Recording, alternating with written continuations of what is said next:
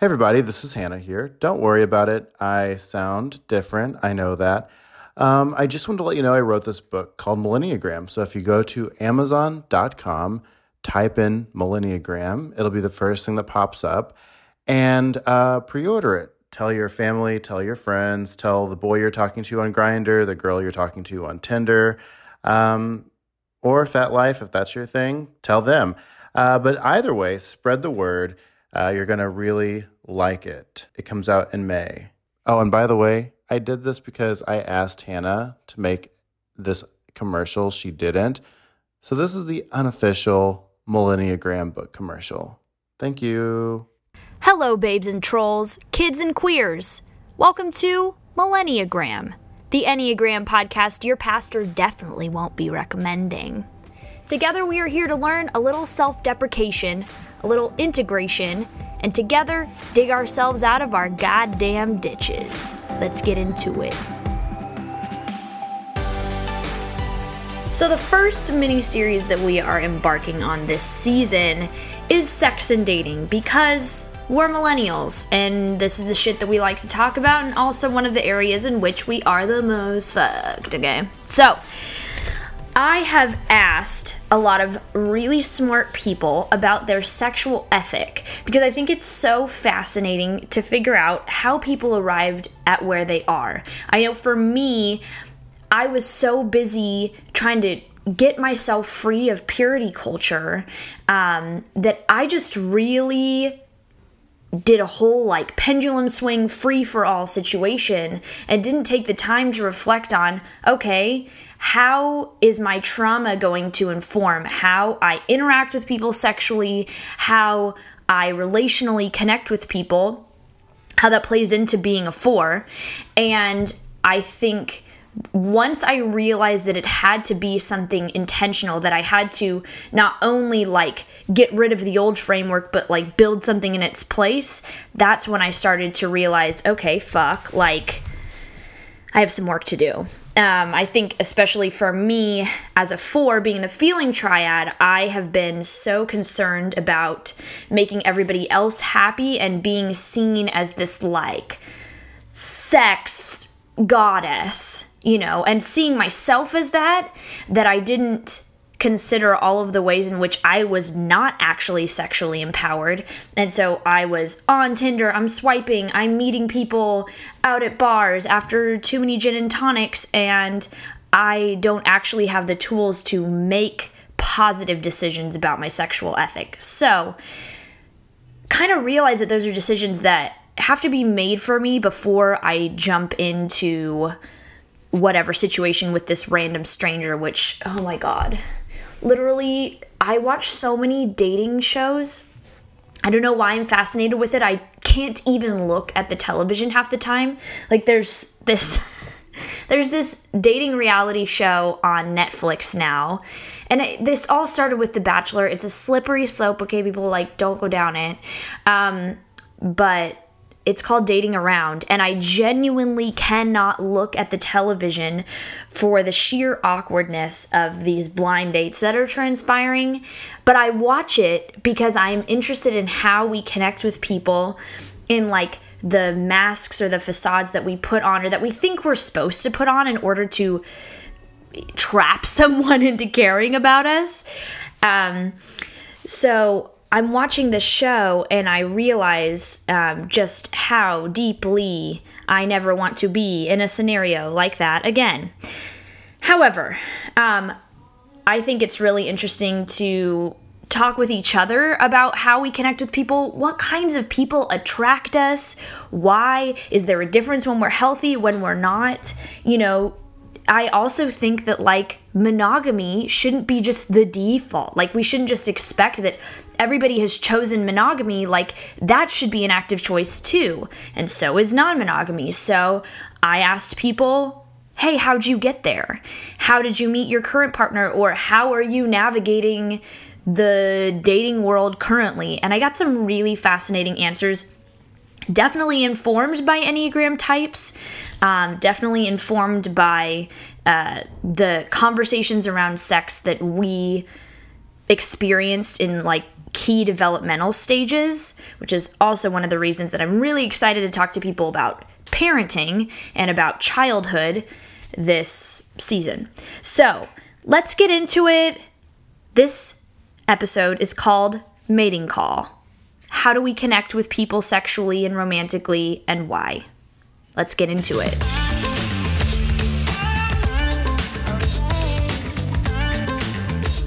Hi, I'm Jamie Lee Finch. Um, my pronouns are she, her. Um, I am the resident millenniagram sex switch, uh, as yes. it were.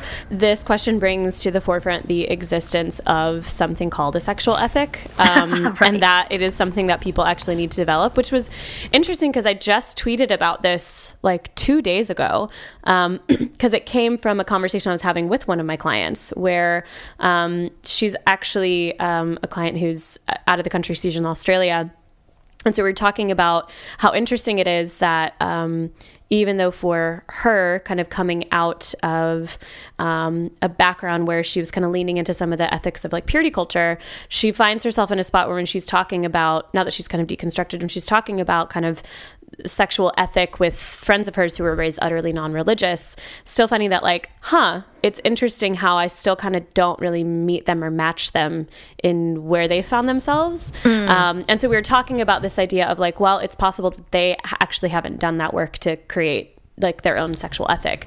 And right, so right. It was this idea and what I tweeted was just because someone was raised totally separate from purity culture and so maybe they don't have that damage um, and haven't like deconstructed from that and built something else doesn't mean that they have actually done the work to develop their own healthy sexual ethic because there is doesn't work. mean there was any intentionality there? 100% yes. Right. Yeah. Okay. And that was something i actually did have to learn um, over time.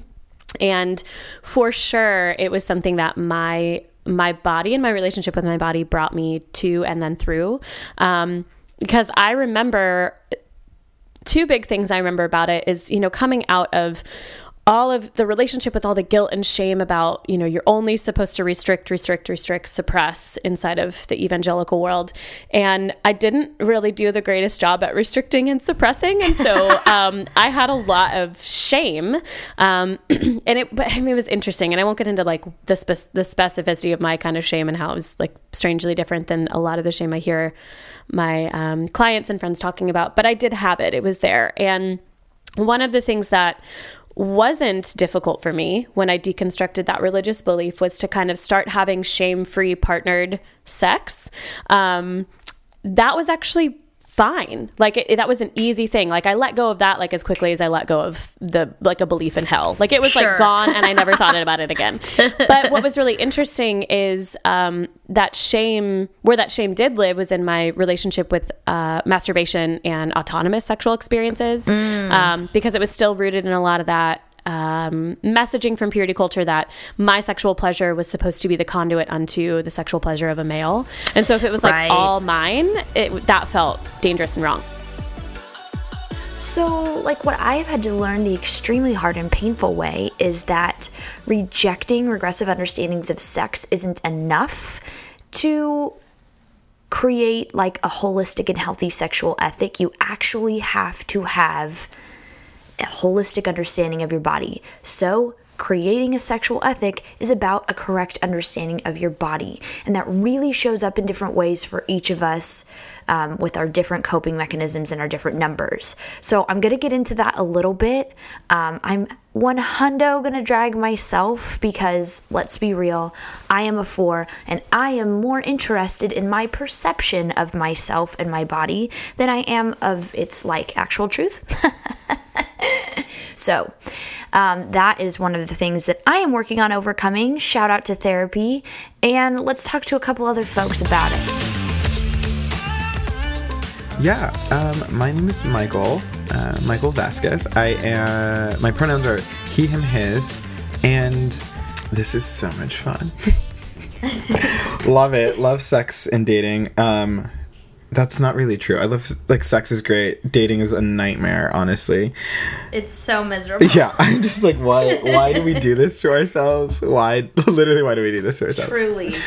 Um, yeah. How did I chose my current sexual ethic? Um, mostly by falling on my face. Um, I think um, the kind of therapy that I found most helpful for me in life in general has been exposure therapy, um, and no one recommended it. I didn't pay anyone to tell me to do it. I just was like, mm, if I like force myself into this thing, like maybe I'll figure everything out, um, get over my fears and my panic and my shit theology, and so. I left evangelicalism in like 2016. Like I left working for them, and so the process of purging like all of those issues um, has taken some time, um, and it really was like I had had sex once in the entire time I was with evangelicalism, which was like five ish Oh my years. God. One time.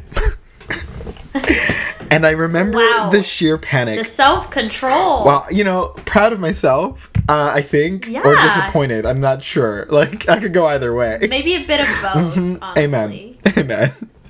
I um like I just remember just being like deeply lonely and like not sure what I was doing and like I downloaded Grindr because what else do you do as a gay man in this world? And you know, I like hooked up with some random dude in his car and then like went home and just wept for hours um about like how I had failed God. Um Oh my god. yeah, I called all my shame, account the shame goes so deep. so deep. I called all my accountability buddies because you know that was a thing.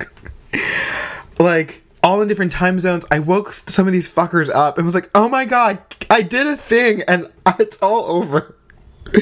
um, and I was like truly terrified that I'd like, um, because I was about to lead a retreat with some of my students, and I was like, I have no authority to walk into this room and talk about the divine, having just done the great evil that I had done. It was so bad. It's so bad. Yeah. Fast forward a few months later, it's now no because that was in August of that year. I think that was 2014. Um, fast forward to November, and I'm making a public confession to all of my students in a room of 30 students No. and saying i have failed you um, and this has been haunting me for months but i have failed you by like doing this thing and then pretending i was like a good leader in any sh- by any stretch of the imagination um Holy shit. excuse me. Yeah it was a nightmare. Um and just I, I felt compelled like no one made me do that right? Like but i just felt like so much shame um that i'd been carrying this thing um and in retrospect like, the sex wasn't even that great that it should warrant such a like a painful like four month extended piece of agony right? Like um but now like fast forward to i'm leaving i, I i've left I, uh, staff with this organization and I have my first boyfriend, and I told him that I still wanted to wait for marriage, and he was like semi Christian, and he was like, mm, "Yeah, sure, okay." That lasted like a solid, doable. yeah, not a chance. It lasted a solid three weeks, um, which honestly feels like a miracle too. But the only way that happened is because we were long distance, and so there was literally no way of doing it. Um, and so the minute I went, Come on, there's Skype. yeah, you know, but I there's a little bit more self control. It's not there. the same thing. It's not the Yeah. same thing. Yeah. So the moment I saw him in real life, I was like, "This is over. I'm done. Like I don't. I'll pray about this later. Uh, I think." Um, and so for starting then, and for about six or seven months, I just like kept pushing my boundaries of like how far was I willing to go and leave behind this thing, and then ask the question: Is the thing that I just did that bad? is the thing that I just did um, that horrible. And sometimes it was like, yeah, because the sex was bad, right? Like the sex wasn't good, right? But it was like, mm, I don't feel like as I like I lean into like my my spiritual practices, I don't feel like the spirit of God has left the temple. Like God has left the planet. Like no more conver- com- like conversing with the divine, right? Like it's all over, right? I'm like, oh, like you know, my sense of who God Isn't is. it so upsetting how they make you feel like everything about you will change? Right. And then all of a sudden you're like, wait, I'm the same person Yeah. and almost nothing is different. yeah i'm like everything's everything's the same. Cool. I guess I'll keep doing this. The wild thing that happened though was like at some point um after now I'm like deep into like I'd broken up with that like toxic first boyfriend and now I'm deep in like dating as a gay man. Like what does this mean? Can i date non-christians? What like how what is sex? I don't know right? Like all of these things. I'm like trying on everything Alright, so this is just one bitch's take, okay? And I have not met all of you, and all of your connections are the exceptions to the rule. But everybody asks me when meeting people how the different numbers react and what they're usually looking for, so I am just going to go off of what I have observed, okay? I don't want your hate mail. Send it to the DMs, which I definitely do not check.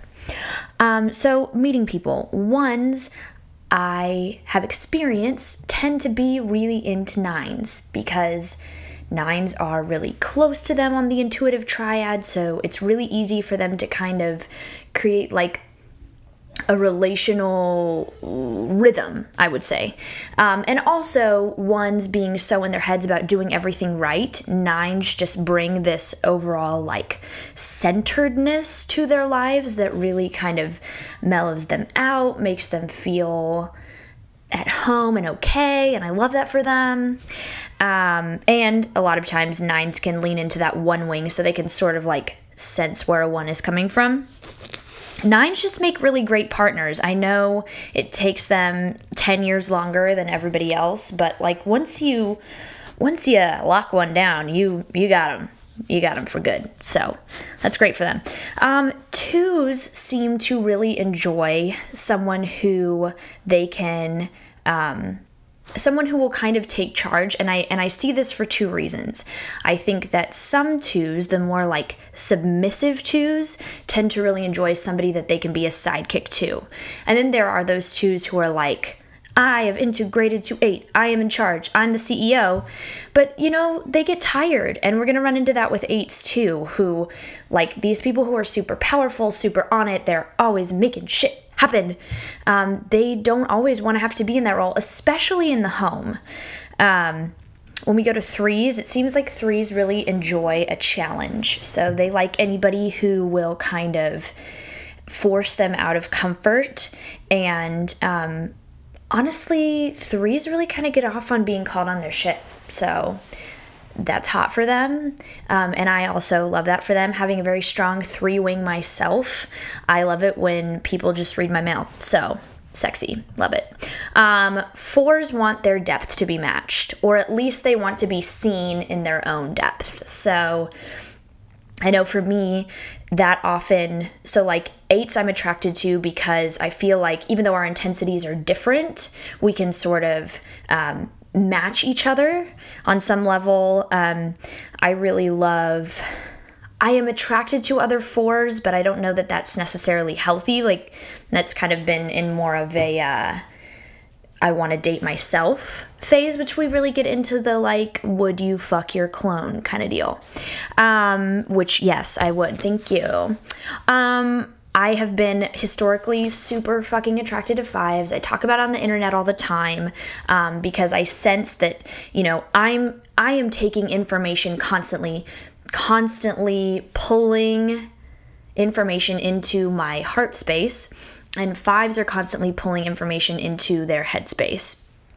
So I sense that like similar energy, and it feels like we could do that in a parallel way. Um, but I do also sense that um, my attraction to fives has kind of come at unhealthier times in my life where I'm like, I will crack the code on this person's emotional withdrawal and like I'll fix them and it'll be great.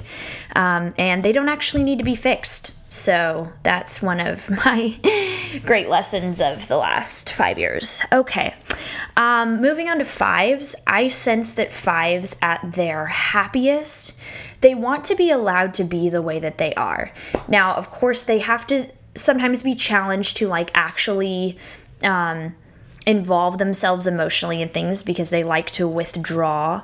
Um, but I think people like sevens can get them into that like adventure fun headspace nines can make them feel really centered and at home um I honestly wonder if other fives are not good for fives. I mean, it, it sounds like a travesty to me in terms of just the general lack of emotional awareness.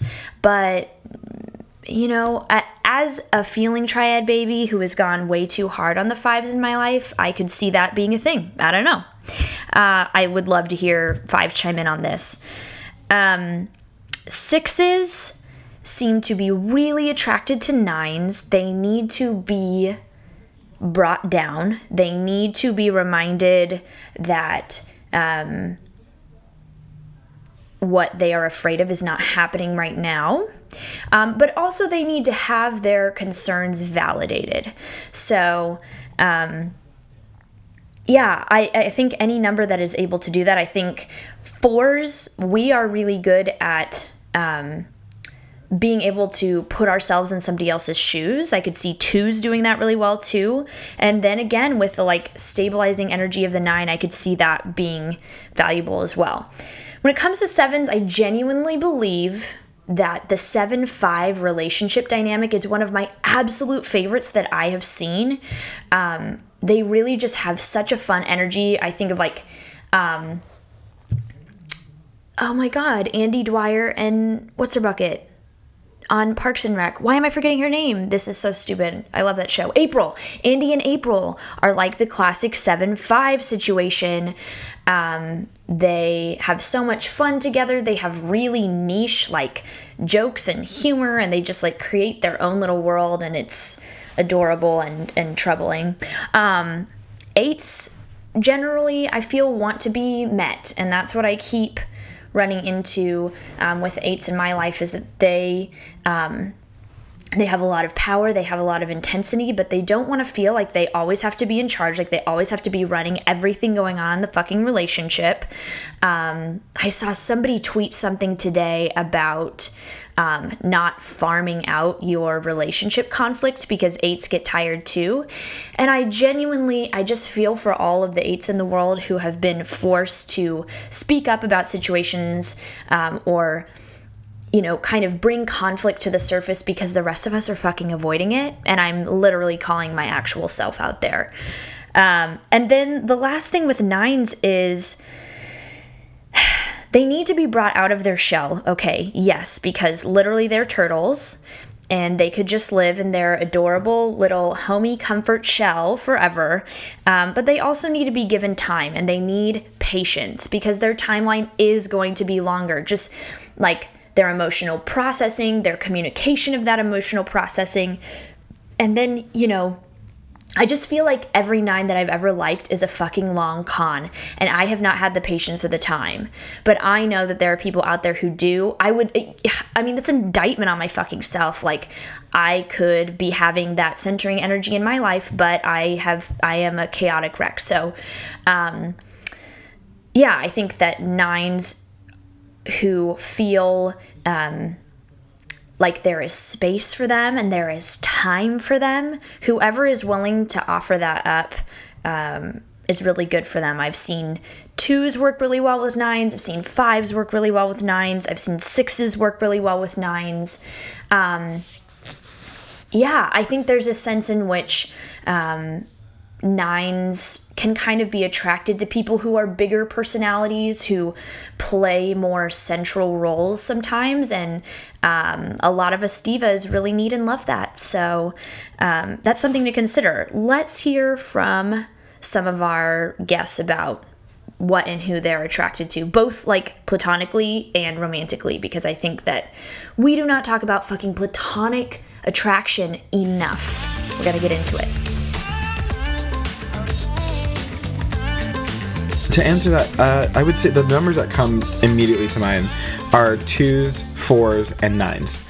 Um, hmm.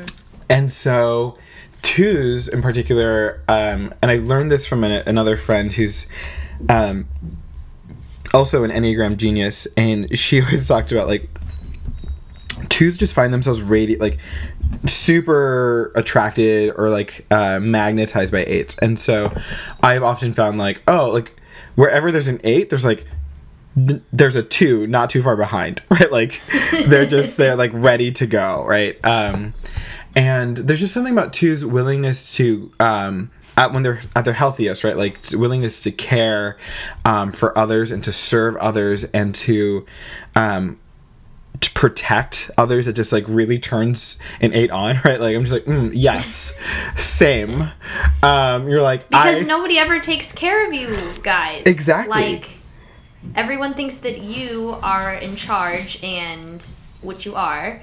Um, Right. but also, it's like you need nurturing as well. Right. Yeah, it's literally it is literally that in the sense like I can be at a protest with a bullhorn or I could be in a meeting like pushing back against like toxic whatever, right? And like standing my ground for justice and then someone in comes to do like, "Hey, I brought you snacks." Like, I don't really know what's going on here or I do know what's going on here, but like my priority right now is like your well-being. I'm like, "Oh." Which Oh, wow um way to tend to my like wounded inner child that's been hiding behind all of this intense energy and you just you see me. Um and which then makes me in response feel like incredibly loyal to the twos in my life. Like i will defend you to the end of days. Right like i will murder i will overthrow i will destroy anything that comes against you because like you care so deeply um for like my whole being literally, eights are eights are my favorite humans to have like on my team because I know that they will do that. I know that they will like stand up for me. Although I I feel like what I what I'm hearing a lot as I'm interviewing a lot of eights this season is that there's just there's a certain um, uh, they stand up so much for people. Y'all stand up so much for people, but don't often feel like others stand up for you. Oh. I need to go now. Mm. that is um that is like the biggest truth uh, in every possible way, right? Like when I think of the times I have tweeted or folks have tweeted, like check in on your strong friend. It's like, is that like a an Enneagram Eight proverb, right? Like, I'm just calling out, right? Like, hey, we we also need to be cared for, right? And I think often, like, I I feel this way that like I don't like asking for help, right? Because I I like living into my strength. I like living into my ability to um, compartmentalize really well. Like my emotions go over here, so I can defend the the needy over here, right? Like, or I can I will Yeah. remain strong in class, right? Like I something I, in the classroom in particular, I notice like I remain one of the only people, right, who's willing to speak up when some white cis het dude bro says the most dipshit shenanigans in class, and I'm like, is no one else going to respond to this? Like, did no one else hear this, right? Like, and so I'll say something, right. And afterwards, people will be like, "Thank you so much for saying that." I'm like, "Fuck you!" Like, you Why is it always gonna be my right job? like you also could have said something um and so that that that kills me. And so then you come back to like enneagram 2s are like i it's not really my thing to be the one that yells all the time but like i uh, see you and i brought you coffee. Um because that seems like that was hard and a lot for you. So can i take care of you? I'm like oh shit. Will you marry me? Like will you hinge your life to mine for the rest of our days? Um because i don't know what this experience is like. What is I love the 8 2 dynamic too because I feel like twos so often like. I had this mistaken idea that like disintegration was always bad, hmm. but I feel like for for twos, often like going to that eight place really helps them to kind of reclaim or or maybe for the first time establish a sense of, of personal power that they didn't have before Right. and eight's integrating to two like when you're in a place of like security in yourself and who you are then you're able to be this like generous loyal like amazing person to have in someone's life. And so Yeah. i think i think that's really cool how you i don't know it's almost like a yin and yang situation there. Yeah. Oh absolutely. And like one of the most impressive things i've ever witnessed which is like the one of the it's kind of, it's kind of weird but um is i had a super close friend for a few years back in evangelical land who was uh an enneagram 2 that's a whole complicated story but um dear friend. She was a delight. She was like the epitome of Enneagram 2s and like our relationship is the epitome of like the 2 8 dynamic. And it had become an unhealthy, toxic codependent relationship, friendship thing. And we started parting ways. She just kind of disappeared and I like remember like looking back at like oh this is what evangelical was and sending her this like apology for like all of that. And then just sitting there like i am so grateful because what she had done right like she was able to acknowledge this codependent thing is unhealthy for everyone um and kind of leaning into the unhealth of everyone right like or disintegrating towards her eight was like i have to move on now. And i was like yeah okay i respect your autonomy. Like and that was just deeply wow. impressive. And i just like and that's just my like not everyone responds that way. I think i'm like you can ghost me because that's the only thing that makes sense right? Like we were in this toxic world and like go get free right? Like um and at least as an eight i think i was able to recognize like um good power healthy power and her claiming her power was also kind of a, in, in, in this weird way a testimony to me to say like also go get your good and healthy and just power and not this other thing we've been living in. And so um the problem is as an eight right like in terms of like attraction and like relationships of like oh that just turns me on or like that makes me more interested or that makes me more longing. The relationship like yes claim your power. Like this is hot. Like um, like that's so weird, but you know, we're, we're getting raw and honest here, right? I think that's what we're doing. Um, yeah. yes, yeah. please. Uh, We like it raw. yes. Absolutely. Uh, okay, talk to me about fours and nines then. Yeah. Um, fours have a capacity to hold a huge range of emotion, um, and intensity. Tell me about and it. those glue yeah you know as a four you know right? Like and i'm just like thank you for creating a space that is cloudy and gloomy and dark and stormy and all of those things that i can enter into um, and feel protected by right? Like um no, no shade to the sevens in my life but like get out of here with your perpetual sunshine. Like i don't have time for this right? Like i i am angry and i have rage and i have intensity and i don't have anyone to like process that with or to just sit with me with that. And fours i've always experienced as like uh we could just sit in silence but like in that silence you will experience depth and knowing and i will hold all of this with you and let's hold this together because I like to go to all those dark places, and so I'll go there with you. And I'm like, wow, what is that like? What is this new teaching, as the scriptures say? um, and so again, I'm like, oh, can you always do this? Can you? Can I hinge my life to yours? Right, like.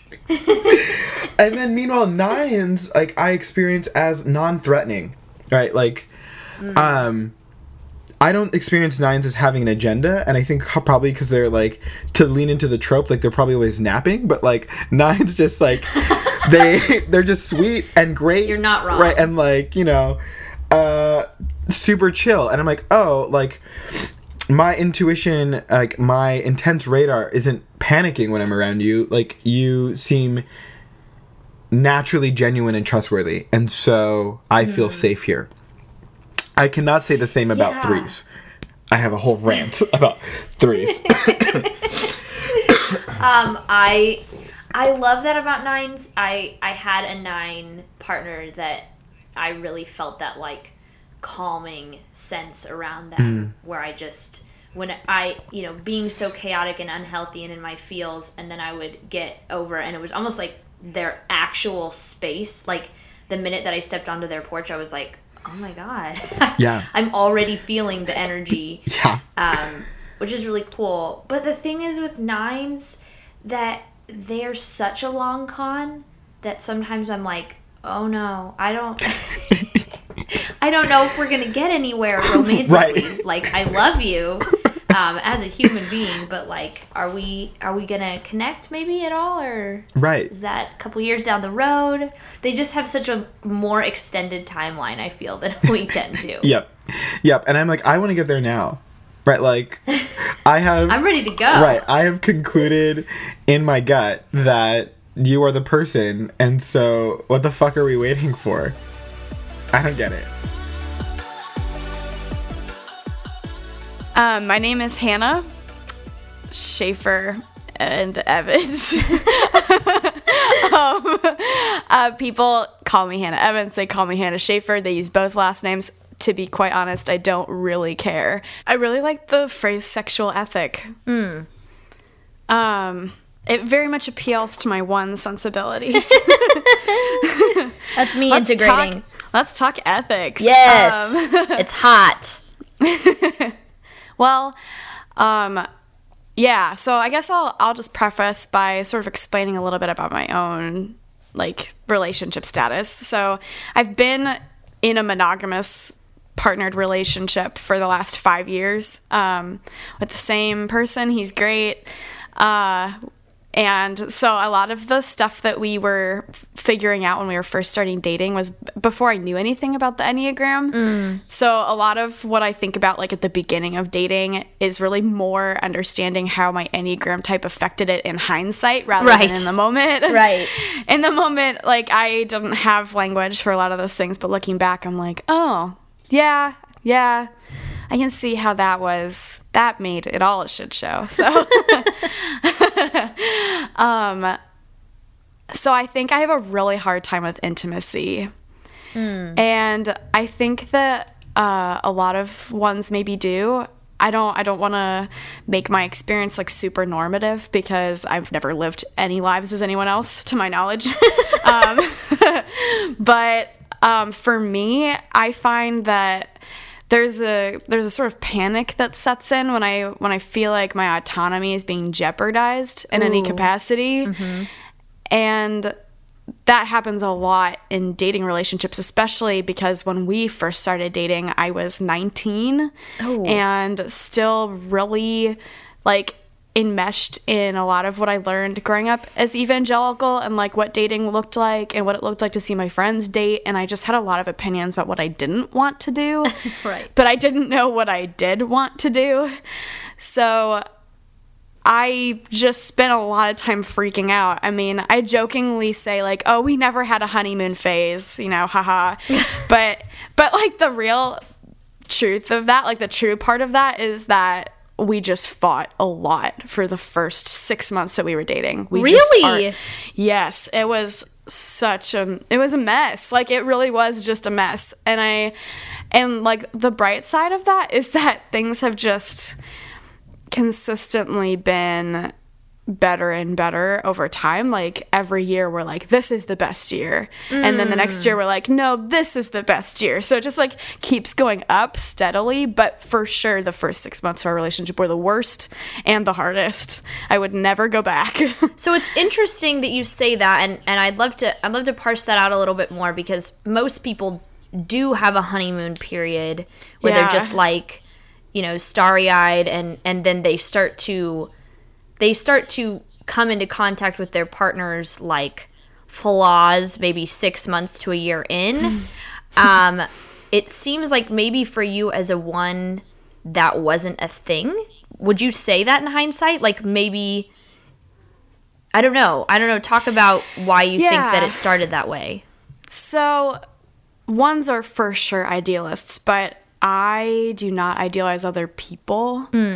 I've I'm not the sort of person to like get really starry-eyed about celebrities. I don't really flinch when I'm with people that are like super intense or like I, I like I know how to hold my own and just sort of like be even keel no matter who I'm around, which hello, Nine Wing. Um, but so so there's a part of that like i just don't have very much like starry idealism in, in general about people not not because i don't love people but because i i'm just I, I can't think about it without being intensely aware of the fact that there's a dark side to everyone. Hmm. And so, and even if I don't know it, I know it's there and I'm going to find it eventually. so, so I will say that that came out in a pretty unhealthy way when Logan and I were first starting to get to know each other and then starting to date. Is that I felt like I needed to constantly be aware of his flaws and also like know that he was working on addressing them at all times. Oh, dang. And Okay. Poor baby's a nine, and he's like, I don't want to talk about my flaws all the time.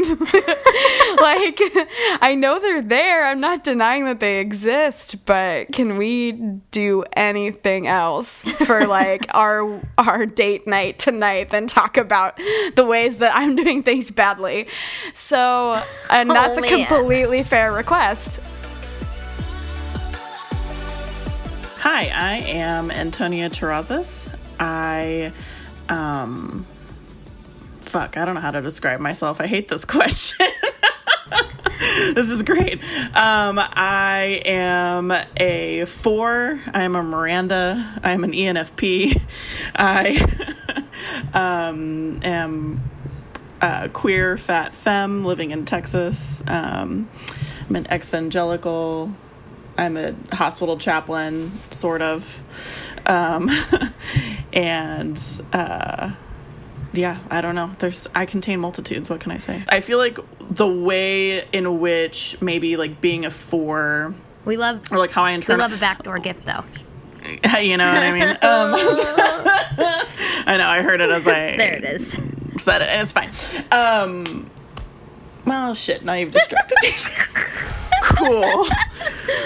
Uh, okay, so like I feel like the way that I process certain certain like messages of purity culture as a four, like you know, were helpful in some ways because there was like there was a lot of teaching around like not um you know like not doing things to make you more attractive to like a potential husband or Oh, whatever. right. and like and like being you know like working on yourself first before you know like that whole dateable book or whatever Oh my that's like you know are you right right right right. But like the way i you know processed it was like yeah i better be you know, like I do want to be like fully myself and like in touch with myself and whatever before I like I invite anyone else into that space. Um, Yeah. and luckily, I had a lot of time to do that because I did not date for a long time. um, and like it made me think of, uh, do you know that like bullshit phrase that was like, oh my god, it's so Pinteresty. That's like, you should be running so hard after God. Another thing I'm interested that needs to be discussed is like, okay, we can create this sexual ethic that seems to work for us, like on the front end of things when we're single, ready to mingle, and like scrolling through Tinder or whatever the fuck. But like, how does that change or evolve, or can it, or should it, or is our sexual ethic fluid when it comes to being partnered and all the different spectrums of partnership that are that are out there. And i'm interested in having conversations that don't just assume that monogamy is the default because like it shouldn't be. And it seems like if we can have conversations about choosing that actively whether it means hey i tried on non-monogamy and it didn't really work for me or um, one of my favorite sevens, Ethan Lewis, said, I was filling all my voids with people when they tried non monogamy. But for some people, it can be really healing and, and um, centering. So I think it's interesting to talk about um, how that changes for different numbers, going from singleness to being partnered on some level. So let's talk about it. Here's Jamie Lee Finch. Bring my sexual ethic in as a wrecking ball into a partnered relationship. Like when i enter mm. into a partnership or mm-hmm. into a relationship with like any amount of people that is committed like that's me saying like your ethic matters as much as mine so let's figure out what this looks like together. So even so currently I'm doing something that's really, really uncomfortable for me as an eight, which is leaning into all the things that make me uncomfortable. And I like m- with in my relationship with my partner, um, we've had in the past the conversation about. Um, so I, I mean, I am partnered. We were on a break for the last few months, like sorting out some traumas and things, and it was Yeah. really smart and really healthy. And we'll probably get into you and I will probably get into talking about that a bit more when we talk about like my relationship with my four partner. But Right. um, so I am currently partnered, and we've had the the conversation on the table before about non-monogamy versus monogamy. Um, there were some moments where I brought that up in some really insensitive ways, and and was kind of bringing it up in the sense of I need you to meet me here or we can't do this. And again, that's me as an 8 trying to take control to make myself feel safer. Sure. And one of the things that I've actually come to and I'm you can't see me but I'm shifting my body language because I'm so uncomfortable talking about this. But I I have realized that for me, and I'm not going to say this is forever, and I'm not going to say this is for anybody else, but non monogamy was a place where I was hiding for a while. Because the idea of um, I have a I have a client who's an eight and she said this thing once which was so brilliant and she said something about how part of the way it feels for her to be an eight is that lots of people have parts of you but not everybody has all of you and there's something that feels so safe about that because I'm in control because no one has all of me. And being with a four, he has such access to his vulnerability and his emotions and what it really feels like to be in an intimate space where you are I mean, you're never going to have all of a person, but he is so ready to sign up for that. And I'm noticing within myself that that I have a massive resistance to that. And I don't know yet if that's because I just am I'm lean more comfortably biologically into non-monogamy or if that's because I'm afraid of something. I truly Huh. don't know yet. And so Okay. I have gone back into EMDR and trauma Yes. therapy because I'm trying to figure it out and I hate it.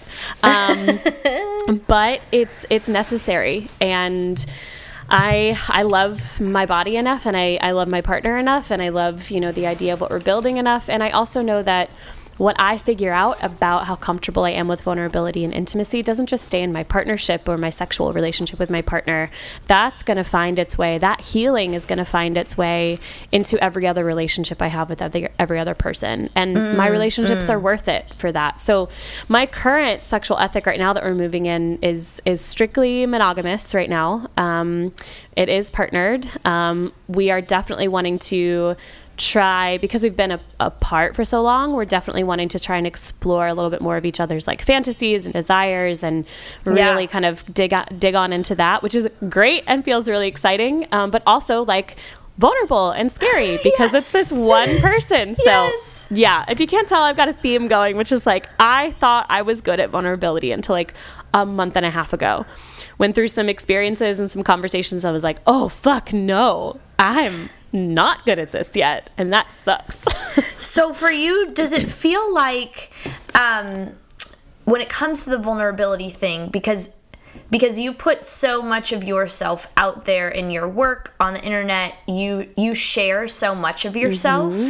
um, but usually that is in ways that you have the ability to control like Yeah. you get to con- not not that you well you do you control the Yeah. narrative um, which is completely fair but also have you so you're trying to say that that is a place of safety for you Yeah, and and exploring thought- intimacy means that you lose some of that control Yep, and that's exactly it. Because I thought that because I was a person who was open about just everything, um, uh, that that equaled vulnerability. And what mm. I was coming to realize, or what I have been coming to realize, is that it's exactly what you're saying. Where it's like, no, when I'm doing that, I'm controlling the way that I tell the story.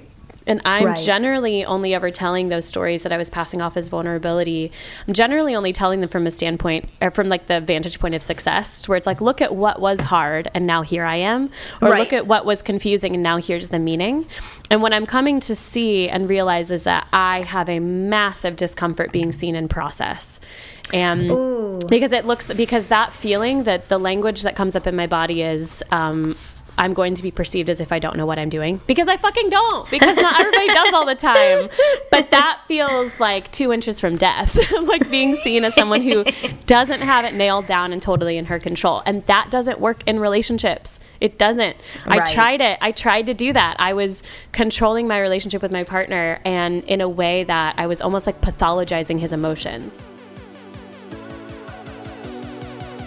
So, uh, big surprise, bitches, but we're broke. I have been literally so grateful for all of the assistance that we've gotten through the Patreon, um, through this last first season, and coming up on this one. seriously, we could not put this out without you.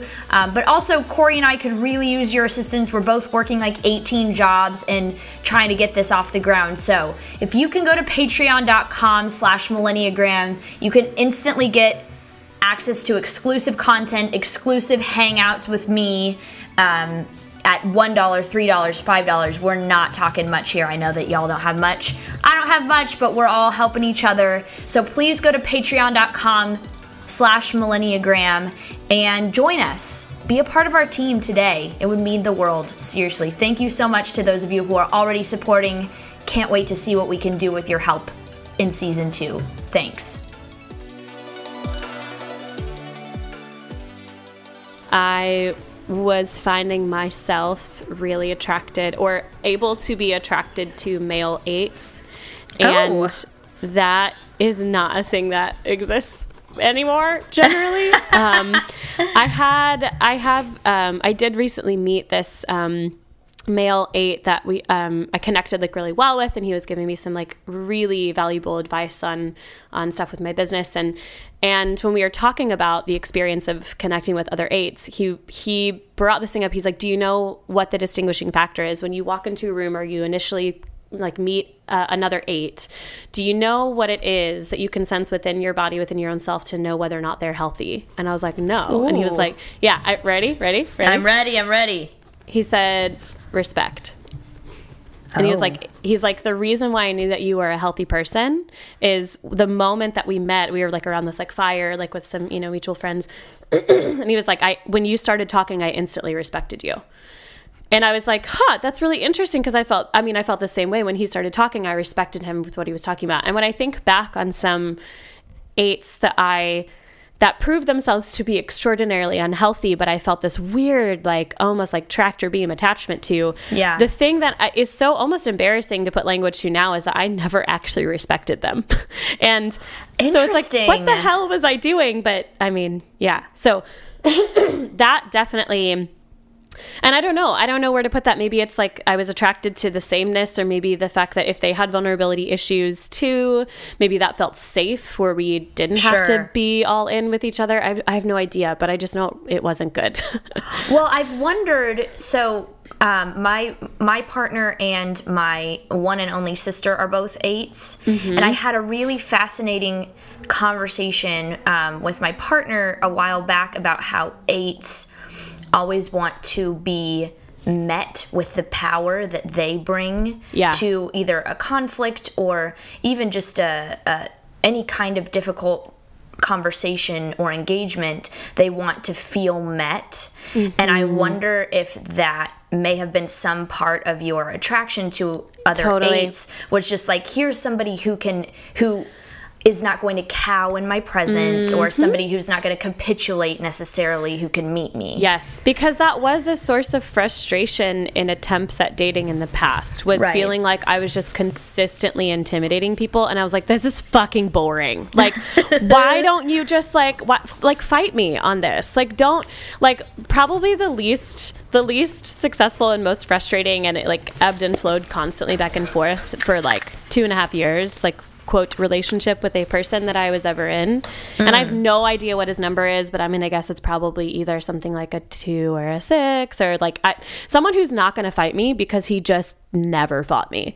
And he let me win, so to speak, constantly and what I mean by that really is that he let me treat him in ways when I was unhealthy, he just let me treat him he just took it.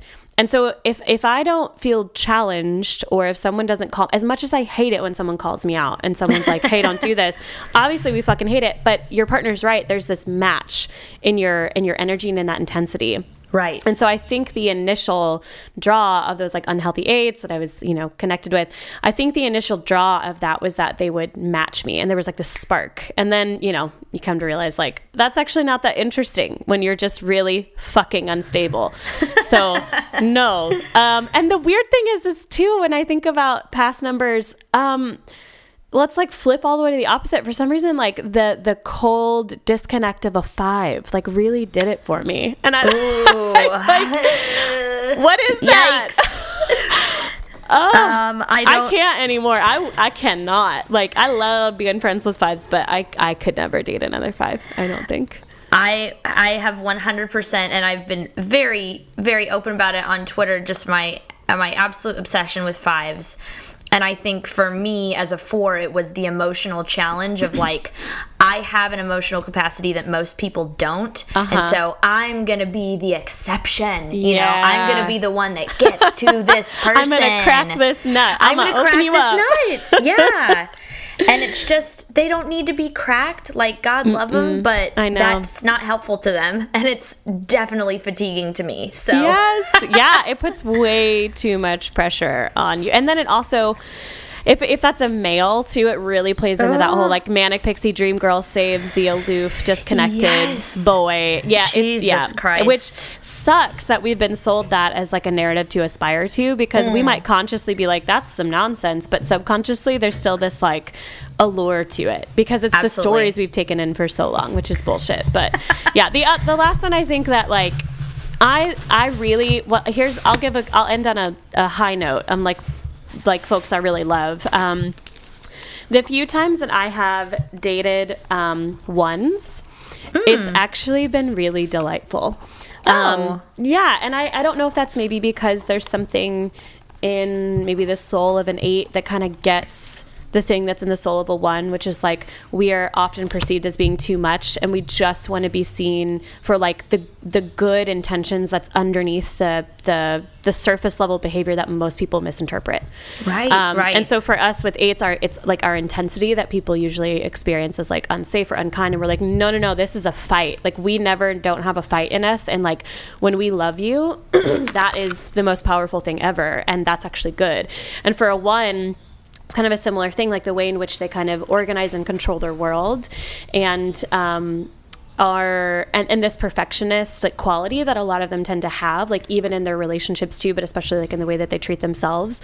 I I feel like that from what I've heard from a lot of ones that I'm friends with and that are clients of mine, that's something that they can end up becoming feeling really insecure about because they feel I don't know, just it they're just concerned about the way in which that's going to be perceived by other people is that you're going to see my behavior not my motivation. And I don't know how to explain my behavior to you in a way that's going to be acceptable if you're not if you're not desiring to look for my motivation. And that's something that comes really naturally at least to me as Yeah, an 8 where I'm like, "Oh, I can see I can totally I want actually to see your motivation because I trust that more than your behavior."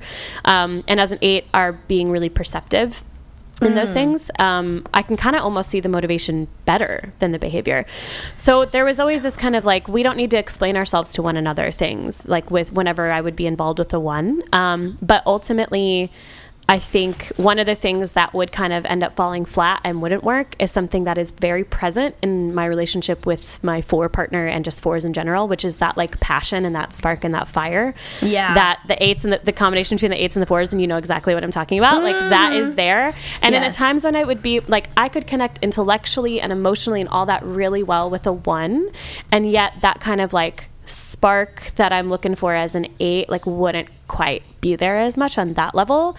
Whereas with a four, it's it's a lot of times a bit more work because we do speak like kind of different languages. But if I Yeah. choose to evolve beyond my lack of vulnerability, I can connect in the emotion and the intellect and oh, all of that so well, and that spark is there.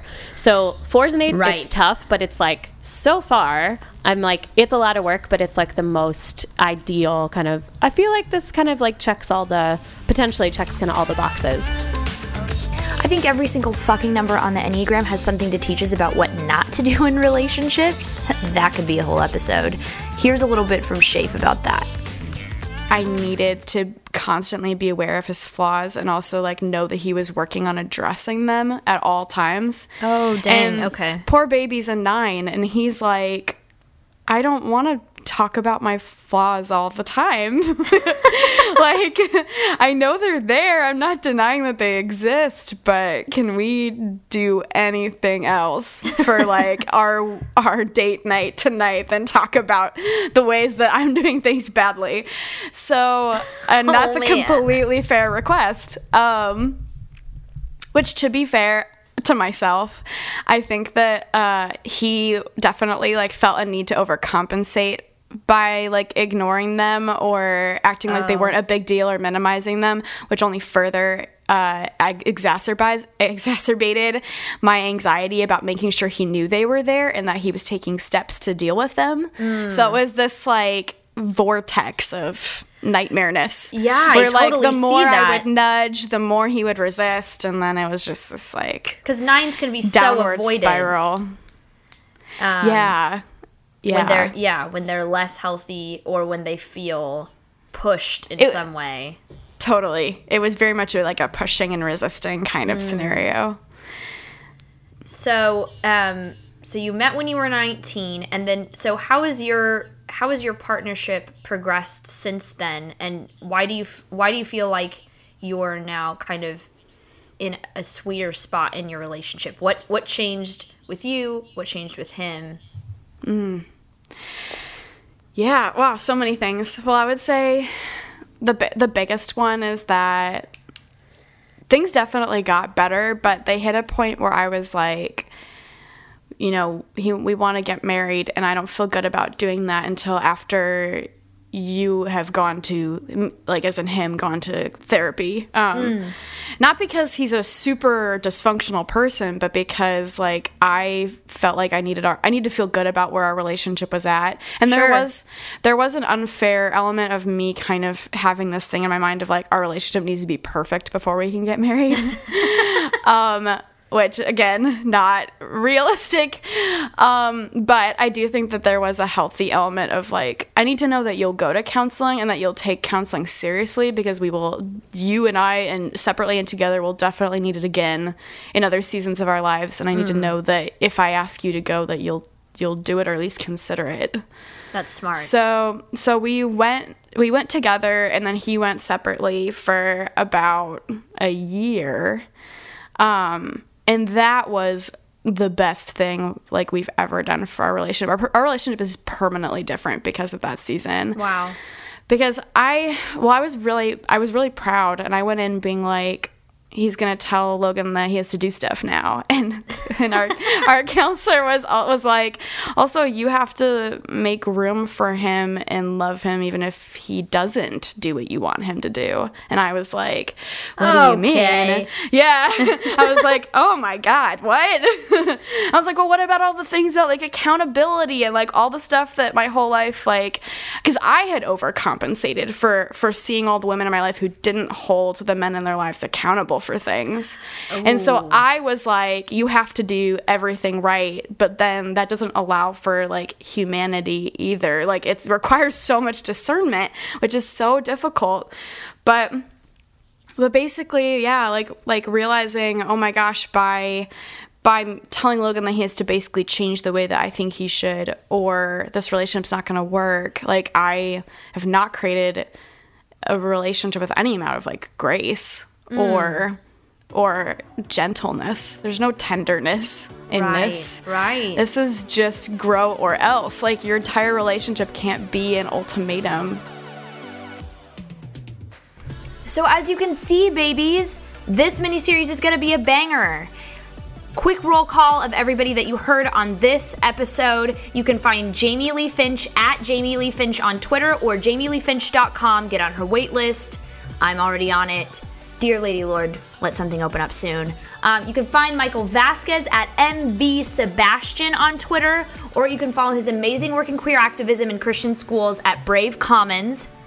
You can find my buddy Antonia Terrazas at Antonia Terrazas on Twitter. That's T E R R A Z A S. And you can find Millenniagram substitute teacher Hannah Schaefer Evans at Hannah Schaef, S C H A E F. On Twitter, I can't wait for you to follow them, learn more from them, and I can't wait for you to find out who our guests are next week. Oh my god, so good. So excited. Ugh.